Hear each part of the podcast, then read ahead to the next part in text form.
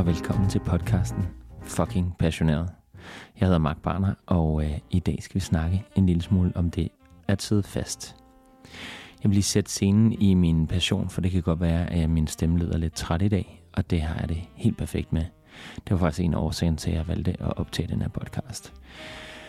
Jeg synes, det lød så behageligt, den måde min egen stemme lød på, øh, og jeg kunne mærke, at den havde den var varmet op fra dagens øh, udskøjelser. Men øh, klokken den er altså halv fire om natten, og øh, jeg dealer med lidt øh, rygproblemer og lidt øh, gallestensproblemer, som øh, kom lidt samtidig. Så derfor øh, er det lidt svært for mig nogle gange at finde ro om aftenen, og det vil sige, så går jeg i gang med at lave alle mulige podcasts og alle mulige andre ting. Så jeg har lige klippet en anden podcast sammen, som du så kan høre bagefter, hvis du har lyst til det. Den handler om at finde sit life purpose. Øhm, hvor jeg har en gæst i studiet, som hedder Miriam, som øh, blandt andet laver dokumentar og meget andet. I dag skal vi tale lidt om, som sagt, at føle sig låst fast og stok, men først vil jeg lige byde dig velkommen på en helt traditionel måde. Jeg hedder Mark Barner, og jeg er nørd. Forstået på den måde, at jeg bliver så nemt passioneret om alle typer emner, og jeg elsker at lære nye ting, men ikke mindst at lære dig nye ting. Jeg hjælper mennesker med at finde deres egen passion og selvkærlighed i balance. Jeg er samtidig selvstændig iværksætter, IT-teknisk specialist, multimediedesigner og uddannet klaverjant. Men mest af alt er jeg fucking passioneret. Velkommen til podcasten, hvis formål er at inspirere dig, eller måske bare bekræfte dig i det, du allerede ved. Måske vil du ikke hele dig selv. Måske sidder du fast. Måske føler du dig låst. Måske har du slet ikke lyst til at vokse. Måske har du slet ikke lyst til forandring. Og så kan du sige, Mark, det der er noget slået det der. Det, det, der, det er da dumt at sige. Selvfølgelig vil jeg gerne hele. Selvfølgelig vil jeg gerne være bedre. Selvfølgelig vil jeg gerne fremad. Men jeg er bare lige lidt stok lige nu. Og jeg ved ikke, hvad jeg skal gøre. Og så har jeg lyst til at sige, at det kan godt være, at det her trigger dig lidt, det vi skal snakke om i dag. Men jeg har i hvert fald bare lige lyst til, jeg, jeg tror, jeg vælger at gå lidt mere øh, nemt til det i dag, så det ikke bliver for kompliceret med for mange ord. Så jeg vil prøve at se, om jeg kan holde mig til de ting, jeg har skrevet ned. Mange gange så fungerer verden på den måde, at øh, vi kigger på andre og sammenligner os og tænker, hvorfor er jeg ikke der? Hvorfor har jeg ikke det der? Hvorfor er jeg ikke nået til det der i mit liv? Og det kan gøre, at vi mange gange føler os nærmest låst fast, fordi vi hele tiden kigger på, hvor langt længere fremme alle andre er. Men jeg får lyst til at invitere dig til så at kigge bagud og se på alle dem, der slet ikke er nået så langt, som du er, først og fremmest. For det handler nemlig om at fejre de trin, vi allerede har taget i vores liv op ad den lange trappe. Og du har så meget potentiale, og du har så meget godt i dig. Men måske er det nogle gange sådan, at uden du ved det, så arbejder din underbevidsthed for dig meget mere, end du har bevidst om, og meget mere, end du ved. Og det øh, er derfor, jeg gerne vil tale noget om det der med at skabe bevidsthed på sin underbevidsthed. For faktisk er det sådan, at vi mennesker altid søger tryghed. Uanset hvor meget du synes, det er sjovt at gøre et eller andet crazy og alt muligt andet. De mennesker, der altid hopper ud for broer og faldskærm og laver vilde ting og øh, hvad ved jeg, klatre uden beskyttelsesudstyr og alt muligt andet. Jeg kan næsten forsikre dig om, at de her mennesker netop gør de her ting for at føle sig vækket, for at komme ud af deres komfortzone. Men de gør det også typisk fordi, at det er noget, de har gjort før i deres liv. Altså der har været ekstreme situationer, som det kan også være ekstrem kedsomhed, såvel som det kan være ekstrem overbærenhed over ens egen opvækst. Og det vil sige, at der vil være mange af de her mennesker, som har brug for et afbræk hele tiden, at der skal ske noget, sådan en slags ADHD, eller hvad man skal kalde det. At der hele tiden skal ske noget, fordi de har svært ved at slappe af. For hvad sker der, når man slapper af? Så lægger man mærke til sine tanker og sine følelser, og det er ikke altid, at alle mennesker kan lide det. Så deres tryghed kan være at søge på nye højder, og tingene skal være vildere altid. For ellers kan det være svært at føle sig i live, så kan det være svært at mærke andet end det trivielle hverdagsliv, som mange også har. Så derfor er det vigtigt, at du forstår, at rent psykologisk, så søger vi altid det, der er trygt. Også selvom det er utrygt. Så Vi ved det fra børn, der bliver fjernet fra deres hjem, fordi at de har nogle forældre, der udøver vold, vold på dem. Og at de måske bliver slået, eller tyranniseret, eller råbt af, eller noget andet. En anden slags overgreb. Mange gange, selvom man så i en, mens de unge fjerner dem, som kommuner nogle gange har det med at gøre, desværre. Det kan både være godt og skidt selvfølgelig, men jeg har set mange tilfælde, hvor kommunerne ikke gør noget, og så har jeg set mange tilfælde, hvor kommunerne har gjort noget, hvor der ikke var noget at komme efter. Og, øh, og det er simpelthen de forskellige steder, jeg har boet øh, rundt om i verden. Og blandt andet øh, også bare i Danmark, på Nørrebro, hvor jeg har boet, og Østerbro, og i Helsingør, og i Gilleleje, og i, øh, hvad er det ellers, Hellerup. Jeg synes, jeg har set det ske alle steder. Jeg har også set det ske i Næstved. Så mange af de steder, jeg har boet i verden, og i, og i det her tilfælde i Danmark, der har jeg set folk virkelig blive taget fra deres hjem, fra deres familie, fra deres forældre.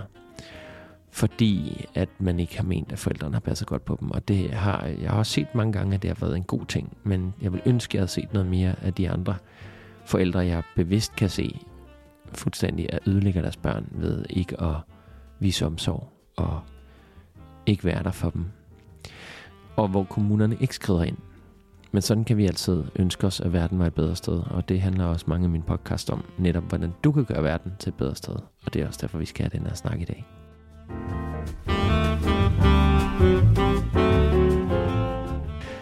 Så husk på, du søger tryghed, når et barn bliver fjernet på hjem, fra hjemmet. Så søger det også tryghed. Det vil sige, giver du det barn et trygt hjem med nogle elskværdige forældre, som, eller plejeforældre, som på en eller anden måde skal vise det her barn kærlighed. Men hvis, det er, hvis barnet har vokset op i tyranni og overgreb og frygt og alt muligt andet, så kan det der med kærlighed og nærhed og åbenhed og ja, øh, rigdom føles som et overgreb på noget, der er utrygt. Og derfor ser man mange gange, at de her børn hellere vil hjem til deres forældre, der slår dem, end at være i det, alle børn burde drømme om at være i. Og det er simpelthen fordi, at det er, kan være utrygt at være i noget, som man ikke ved, hvad indebærer, og man ikke ved, hvordan man passer ind i det, fordi man ikke er øvet i det. Og derfor kan det være utrygt netop at være hos nogen, der elsker en, i stedet for at være hos dem, man ved ikke elsker en, og som man ved slår en. Fordi i det mindste, så ved man, hvordan og hvornår de slår, og hvor ondt det gør. Fordi så kan man ligesom regne med det. Det er også derfor, du ser mange, øh, især voldsramte kvinder. Det sker også med voldsramte mænd faktisk, eller tyranniserede mænd i, i forhold, hvor de er blevet underdanige. Men også især kvinder, der lider under vold i hjemmet, de øh, har det med at gå tilbage til den samme fyr. Og også selvom de så endelig tager sig sammen en dag og forlader den fyr for, for at jagte et bedre liv, så vil du se dem ofte inde i lignende forhold igen, hvor der er vold, eller på anden måde en form for tyrannisering, eller en, en aggression, eller en grænseoverskridende adfærd. Og det er simpelthen fordi, hvis man ikke får helet sig selv inden, og man ikke får sat sig selv på, og det er nu jeg bringer det spirituelle ind i det, får kommet på frekvens med at elske en selv, og forstå en selv, og finde ud af, hvordan får man skabt bevidsthed på ens underbevidsthed. Og ens underbevidsthed prøver hele tiden at søge tryghed, også som sagt, selvom det ikke er trygt. Din hjerne og dit nervesystem vil altid søge den nemmeste udvej. Det er din overlevelsesstrategi, som jeg også har lavet en podcast om her øh, tidligere, som du også kan finde. En overlevelsesstrategi, en automatisk adfærd, der gør, at den altid vil overtage, når ikke du er bevidst. Prøv at tænke over det. Når du ikke er bevidst om, hvad du laver, og hvordan du føler omkring det, og du ikke har lært at sidde med dine følelser, og vide, hvordan du egentlig har det omkring tingene, og du måske ikke engang har tænkt på, eller ønsket dig, hvordan tingene skulle være anderledes, så bliver det rigtig svært for din bevidsthed at tage styring. Så vil din underbevidsthed gøre det, den altid har gjort, at finde den nemmeste udvej, også selvom den ikke tjener dig godt. Også selvom den kan forværre din situation. Så lad mig forklare. Vores hjerner og adfærd er altid øh, at finde, altså forsøge at finde tryghed og sikkerhed. Så derfor har vi det med at blive, blive hvor vi er, uden at vi udvikler os. Det er altså en naturlig proces, og det er okay. Der er ingen grund til, at du udskammer dig selv over det, og flov over det, og synes, du ikke er god nok. Det betyder bare, at din underbevidsthed er super stærk. Den ved lige, hvor den kan tage dig hen, fordi der har du prøvet det før. Der føles det trygt. Også selvom du har en underbevidsthed, der synes, det er mere trygt hele tiden at være nye steder. Der er masser af mennesker, der synes, det er tryggere, mere trygt at flygte hele tiden fra de problemer, de har, end det er at stoppe op og kigge på dem. Men det er faktisk det omvendte, der er rigtigt. At stoppe op og kigge på et problem vil give dig bevidsthed om problemet, og du vil mærke efter, hvordan du har det, hvis du tør. Og det er netop det der med at ture at tage skridtet og sige, jeg vil gerne være bedre til at håndtere det her, og jeg vil ikke sidde fast. Einstein sagde, at gøre det samme igen og igen, uden at ændre din strategi, er limet sindssyge. Det er ikke korrekt citeret af mig, men det forklarer, at hvis du tror, at du kan forvente et nyt resultat ved at gentage den samme proces, så snyder du dig selv, og det vil aldrig blive bedre. Så derfor, hvis vi skaber bevidsthed på, hvordan er det egentlig, vores overlevelsesstrategi virker, hvorfor er den altså så god til at overtage ens øh, nuværende situation. Også selvom det er naturligt, så er det vigtigt at vide, hvorfor det er naturligt, og så mærke ind i, hvordan du kan få din krop og dit sind til at blive mere bevidst. Den vil altid blive der, hvor den er, fordi det er trygt. Den vil altid blive op i træet. For hvis der nu stadig er en tiger nede for enden af træet, nede ved roden af træet, så er det bedre bare at blive siddende i det samme træ. Og det er der mange mennesker, der får levet et helt liv på den måde. Så det kan man sagtens. Men det er ikke sikkert, det er det liv, du ønsker, og det er også derfor, jeg tror, du hører med allerede nu.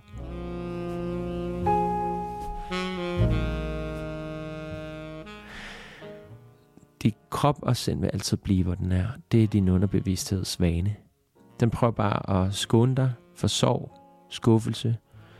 Den vil have beskyttelse. Den vil undgå frygt. Du er altså ikke gået i stykker. Det skal du vide. Det er naturligt, det du oplever. Du leder bare ubevidst efter tryghed. Så den her automatiske adfærd kan man få skabt bevidsthed øh, på ved at stoppe op, trække vejret, lære at få bevidsthed omkring, hvordan ens underbevidsthed er. Og som altid vil jeg helt kliché anbefale, at du prøver at beskæftige dig med meditation. Du behøver ikke at blive god til det, men det her kan være en af de første skridt mod forandring. Også selvom at du om to måneder ikke kan mærke den forandring. Så alene det, du har indført ritualet for dig selv om at skabe bevidsthed ved at meditere, så vil du på et tidspunkt kunne mærke, hvad du har fået ud af det. Og det er jo altså noget, der bare kræver, at man sidder ned og prøver, at hver gang man skaber en tanke, for det skal man huske, det er noget, man skaber. Det er ikke noget, der kommer af sig selv. Det er hjernen, der hele tiden har for vane at skabe. Så når der kommer en tanke, så kan du sige, hej tanke, jeg ved godt, du er der. Jeg tænker, og det ved jeg, jeg gør. Og jeg slipper den tanke, og hvis den er vigtig nok, så er jeg sikker på, at den kommer tilbage senere, når jeg ikke mediterer. Og på den måde kan man også lave andre ting, for eksempel som kræver høj koncentration. Det kan være, at øh, du kan lide at tegne, eller bygge noget, eller øh, spille musik, eller hvad ved jeg.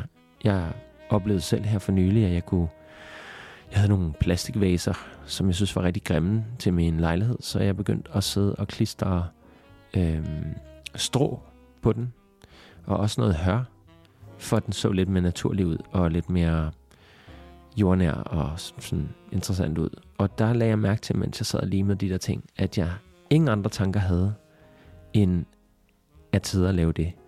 Så på den måde kan det også være en slags meditation, hvis du kan finde en, en aktivitet, som gør, at du er så optaget af en meget, meget enkelt og måske også nem ting, men at du er så optaget af den, at du faktisk slipper tankerne. Og så kan du faktisk øve dig på langsomt at slippe det der med for eksempel at så tegne og lave den ting, og så prøve at se, om du kan gå ind i den samme mentale tilstand, som det er, og som om du så har lavet de ting. Så meditation er virkelig øh, brugbart, og igen, også fordi det har meget med vejrtrækning at gøre. Så ved at lægge mærke til sin vejrtrækning, så bliver vejrtrækningen ofte dybere. Det gør, at du får mere ilt. Det gør, at du får en mere velfungerende hjerne. Og på den måde måske lidt lettere følelse i kroppen af, at tingene ikke er så svære, som du går og siger til dig selv, de er. Men bevidstheden vil så træde frem, når det er, du lægger mærke til, når du tænker. Og så vil du bag ved din bevidste tanker om, at du ikke vil tænke, lægge mærke til, at din underbevidsthed stadig vil tænke, og den vil gøre en masse ting. Den vil sætte gang i en masse ting, fordi når du ikke bevidst tænker på noget, så er den den, der er overtaget. Så derfor så anbefaler jeg virkelig at prøve det her, øhm, som en simpel strategi. Men jeg vil gå tilbage til noget af det, jeg har skrevet her. Så som sagt, du leder bare efter ubevidst, altså en ubevidst tryghed, som ligger i din ubevidsthed. Øh, hvad der er familiært af din hjerne, altså for din hjerne, er også trygt. Også selvom det er at være i lort op til halsen. Det er derfor, det er vigtigt at ture og se på det lort, man er op til halsen. Og netop stå og kigge på det og sige, wow, tænk at jeg har tilladt mig selv at sige, at det her det er okay. Tænk, at jeg står lige i den her situation nu, og sidder lige præcis det sted, jeg gør, eller går lige præcis det sted, og alle de mangler og de ting, jeg gerne vil have i mit liv, dem arbejder jeg ikke på lige nu for at få, eller komme tættere på. Så på den måde, så kan du måske begynde at sætte dig nogle mål, og det vil jeg ikke sige er det første, man bør, bør gøre, at målene de kommer senere, men man kan godt sætte sig nogle ønsker, og skabe noget bevidsthed på de ønsker, man gerne vil have i sit liv, og så kan man stille og roligt hver dag begynde at arbejde på dem.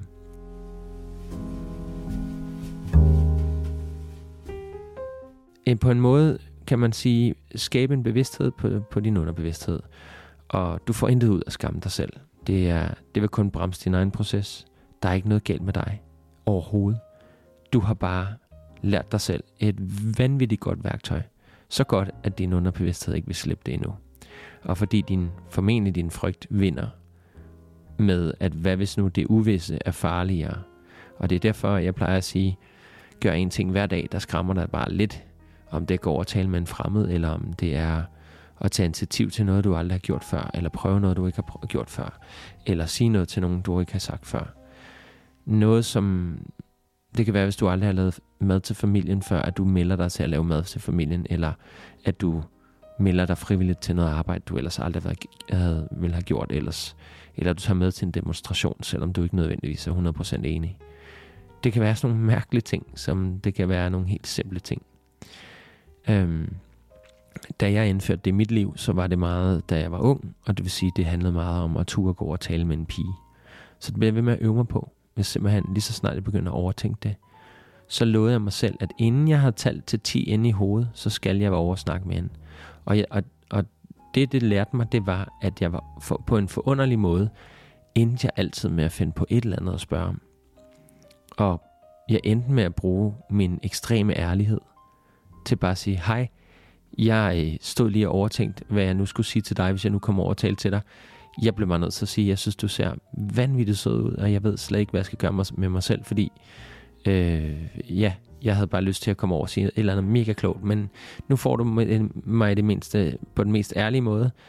Jeg synes bare, du ser rigtig sød ud, og jeg tror i virkeligheden, det jeg har allermest lyst til at spørge dig om, det er, om du har lyst til at gå ud og tage en smoothie sammen. Eller sådan noget lignende. Og så kunne hun altid sige nej, og det var også okay. Så fortalte jeg mig selv, at, at det at vinde i den situation, det var ikke at få pigen men det var at gøre det.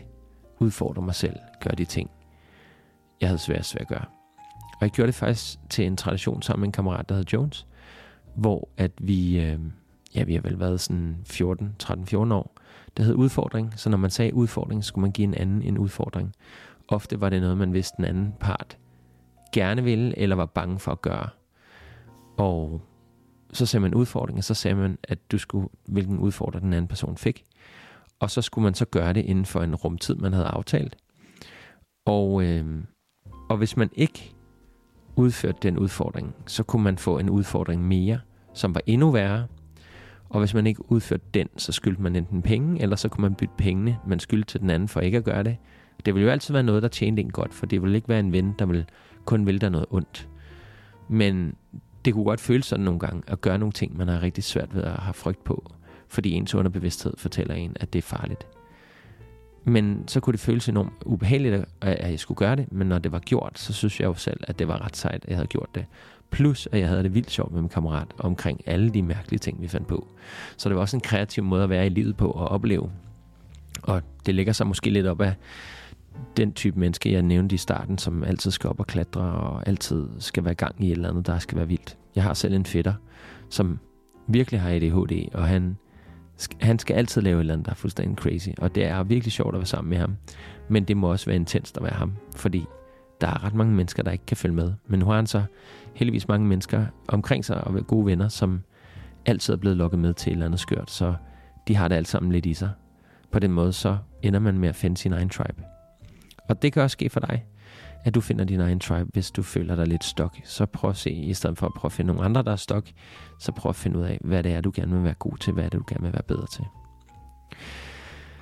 Øhm, det kan også være skræmmende, at man øh, måske kan miste en del af sig selv, som ellers har fået en til at føle sig så tryg. Så det der ved at ændre sig, eller gøre noget, man ikke plejer, så på en eller anden måde skal man også sige farvel til det gamle. Og, øh, og det, det kan være ret angstprovokerende at sige, jamen hvis jeg siger farvel til det her, hvad får jeg så? Men det er lige præcis hele rejsen værd. Men det er svært at se. Det kan være enormt svært at se, hvis du øh, ikke har prøvet det. Så jeg vil sige, at øh, hvis du kan få støttet op om dit selvværd og din selvtillid på den her måde, og det ved jeg, du kan, fordi det har jeg gjort, og jeg ved rigtig mange andre, jeg har hjulpet, også er kommet tættere på det her, eller også er endnu bedre til det, end jeg endda. Jeg har hjulpet en, en grandfætter, som virkelig har rejst sig stærkere end nogensinde før. Altså han træner mere, øh, har det sjovere, øh, smiler mere, er mere indsigtsfuld af sin alder, end jeg nogensinde var på det tidspunkt. Alt sammen bare ved at tale om tingene, alt sammen ved bare at få terapi. Og jeg ved ikke, om man skal kalde det terapi. Jeg tror, jeg vil kalde det coaching, for det er jo det, jeg tilbyder, life coaching. Så et, et langt forløb med øh, at tale de ting igennem, der er svære, og skabe bevidsthed på, hvad er det, der sker i underbevidstheden? Hvorfor bliver man afhængig af ting? Hvorfor vil man have noget, som man ved tjener en dårligt? Og hvordan kommer man over en ekskæreste øh, bedst muligt? Eller hvordan forlader man sin familie på en fornuftig måde og, og gør sig selv mere selvstændig og trives i det. Der er en masse gode ting at lære.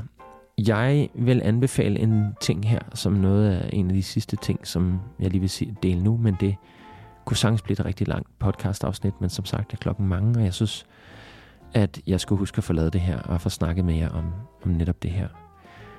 En måde at tilgive dig selv på, kunne være, at du hver dag øver dig på at sige nogle ting til dig selv.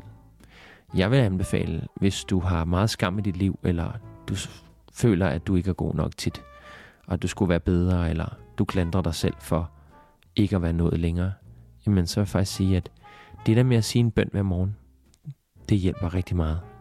Hvis du kan kombinere den med meditation, så du siger en bøn hver morgen, og så sidder du i meditation alt fra 3 til 10 minutter, eller mere, hvis du får lyst til det senere, men det er jo op til dig.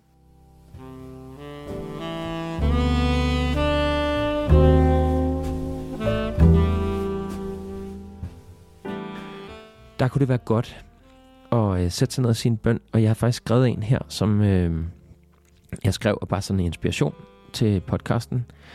Øh, så kan du lave den om, som du har lyst til, eller du kan bruge nogle af de ting i den, som jeg siger. Du er også velkommen til at bruge den fuldstændig, som den er, eller bytte om på rækkefølgen. Den kunne starte sådan her. Du lige sætter dig, du vågner, du strækker dig, du gør noget godt for dig selv. Måske tager du lige noget vand. Eller også inden du tager noget vand, så sætter du dig på sengekanten, prøver at lige bryde et lille smil på, og så siger du, jeg siger farvel til gamle vaner, som ikke længere tjener mig. Jeg byder velkommen til den opgraderede version af mig, fordi jeg er klar på forandring. Hver dag ser jeg mere og mere tydeligt, hvilken vej, der tjener mig bedst, og min underbevidsthed vil følge min bevidsthed. Jeg beder om klarhed om, hvad der holder mig tilbage, så jeg kan tilgive mig selv og slippe det gamle og give plads til det nye. Jeg er stærk, jeg er sund, og jeg er rask, og jeg ved, at jeg healer hver eneste dag, og det tjener mit højeste og bedste gode. Jeg elsker mig, og jeg er værdig. Jeg takker, og jeg har tillid til processen. Om hvordan du vil sige det her eller gøre det, det er helt op til dig.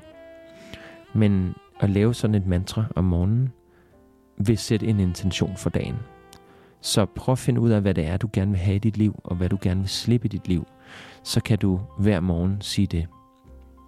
Fordi det vil motivere dig til at have fokus på det resten af dagen.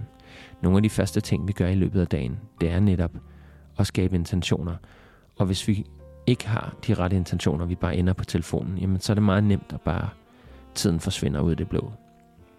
Og det kan må, måske senere være lidt ærgerligt at kigge tilbage på et liv, hvor at størstedelen af den bare var på telefonen.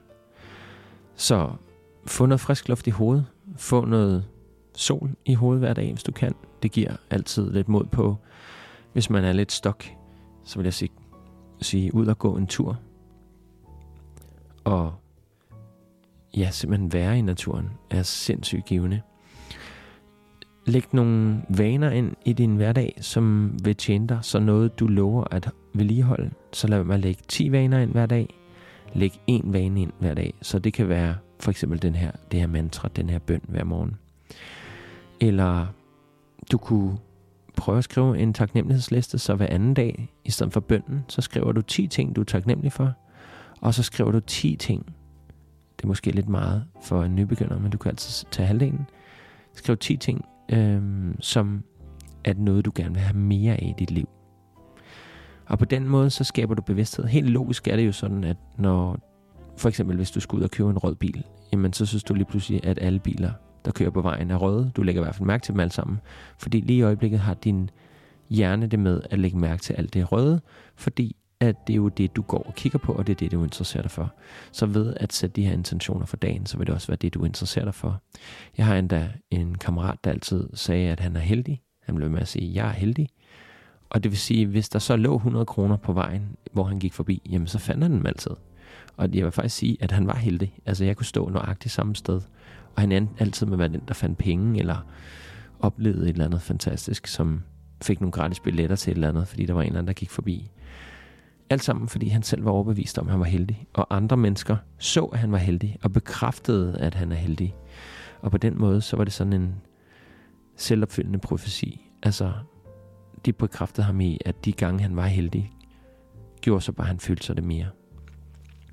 På samme måde kan du føle dig mere taknemmelig for det, du har, og det, du gør. Og så ros dig selv for alt det, du laver. Fordi det der med at sidde fast, det er bare fordi, du har glemt at rose dig selv. Du har glemt at se alt det, du gør, og alt det, alt det du interesserer dig for, alt det, du kan. Du er ikke mindre i værdi. Du har den samme værdi som alle andre, og du er mere end god nok. Du er elsket, og du er værdsat. Så prøv at se, om du ikke også kan sige det samme til dig selv i spejlet. Og jeg ved godt, det kan være grænseoverskridende, men det er så powerful at kunne gøre det. Det er virkelig, virkelig en stor styrke, man kan få ud af det. Og det er, det er jo på en eller anden måde en slags øh, egen manipulation, men det er din underbevidsthed jo også med til. I det tidligere afsnit, der snakkede jeg nemlig også om, at jeg havde en ekskæreste, som simpelthen talte så grimt til sig selv. Men hun gjorde det ind i hovedet, og jeg bad hende om at sige højt, hvad hun kunne finde på at sige. Og jeg var i chok over, hvor forfærdelige ting folk kan fortælle sig selv. Ting, jeg ikke engang vil sige til min værste fjende. Så prøv at se, om du ikke kan få noget bevidsthed på, om du går rundt og taler sådan til dig selv. Og når du gør, så lad være med at skælde dig selv ud. Så forstå, at du gør det, fordi at du har fortalt dig selv, at det er det, du fortjener. Og så kan du så bagefter sige til dig selv, alt det, jeg lige sagde til mig selv, ved jeg godt ikke passer. Men jeg siger det, fordi jeg har det for vane. Og jeg har lært på en eller anden mærkelig måde at sige, at jeg ikke er god nok. Så modsig dig selv. Alt det grimme, du har sagt til dig selv. Sig noget pænt, der er i samme regi, så du kan udligne det, der er sagt. Det vil jeg også virkelig anbefale dig. Jeg håber, du kunne bruge nogle af de her tips til noget. Jeg håber, at det vil hjælpe dig til at være lidt mindre stok og lidt mindre låst. Der er ingen grund til at uh, sidde fast i noget, hvis man går og har lyst til, at der skal ske noget mere. Så forstå, at bare et skridt i dag er måske 100 skridt i overmorgen. Fordi man ved ikke, hvad det næste skridt fører til. Jeg har det også med for eksempel at ræme min seng, når jeg vågner. Fordi så har jeg allerede gjort én ting i dag, som leder til den næste ting. Måske det her også virker for dig. Jeg vil i hvert fald sige tak, fordi du lyttede med. Og øhm, ja, lad mig høre, om du fik noget ud af det. Send mig en besked på Instagram på Mark Barner, eller gå ind på markbarner.com. Der kan du også finde mine sociale profiler derinde. Og øh, der er rigtig meget og stadigvæk at lære i mange af mine andre podcasts, som jeg har lært, og derfor deler jeg min erfaring, og også med de gæster, som jeg indimellem får snakket med. Så jeg håber, at øh, passionen for at blive en bedre version af dig selv er noget, som du vil prøve at tage til dig. Det betyder ikke, at den version, du er nu, ikke er god nok. Det betyder bare, at der er så meget mere potentiale i dig. Så tak fordi du lyttede med. Og husk, at selvkærlighed er noget af det vigtigste. Jeg ønsker dig i hvert fald det bedste. Pas godt på dig selv. Hej igen, og tak fordi du lyttede med.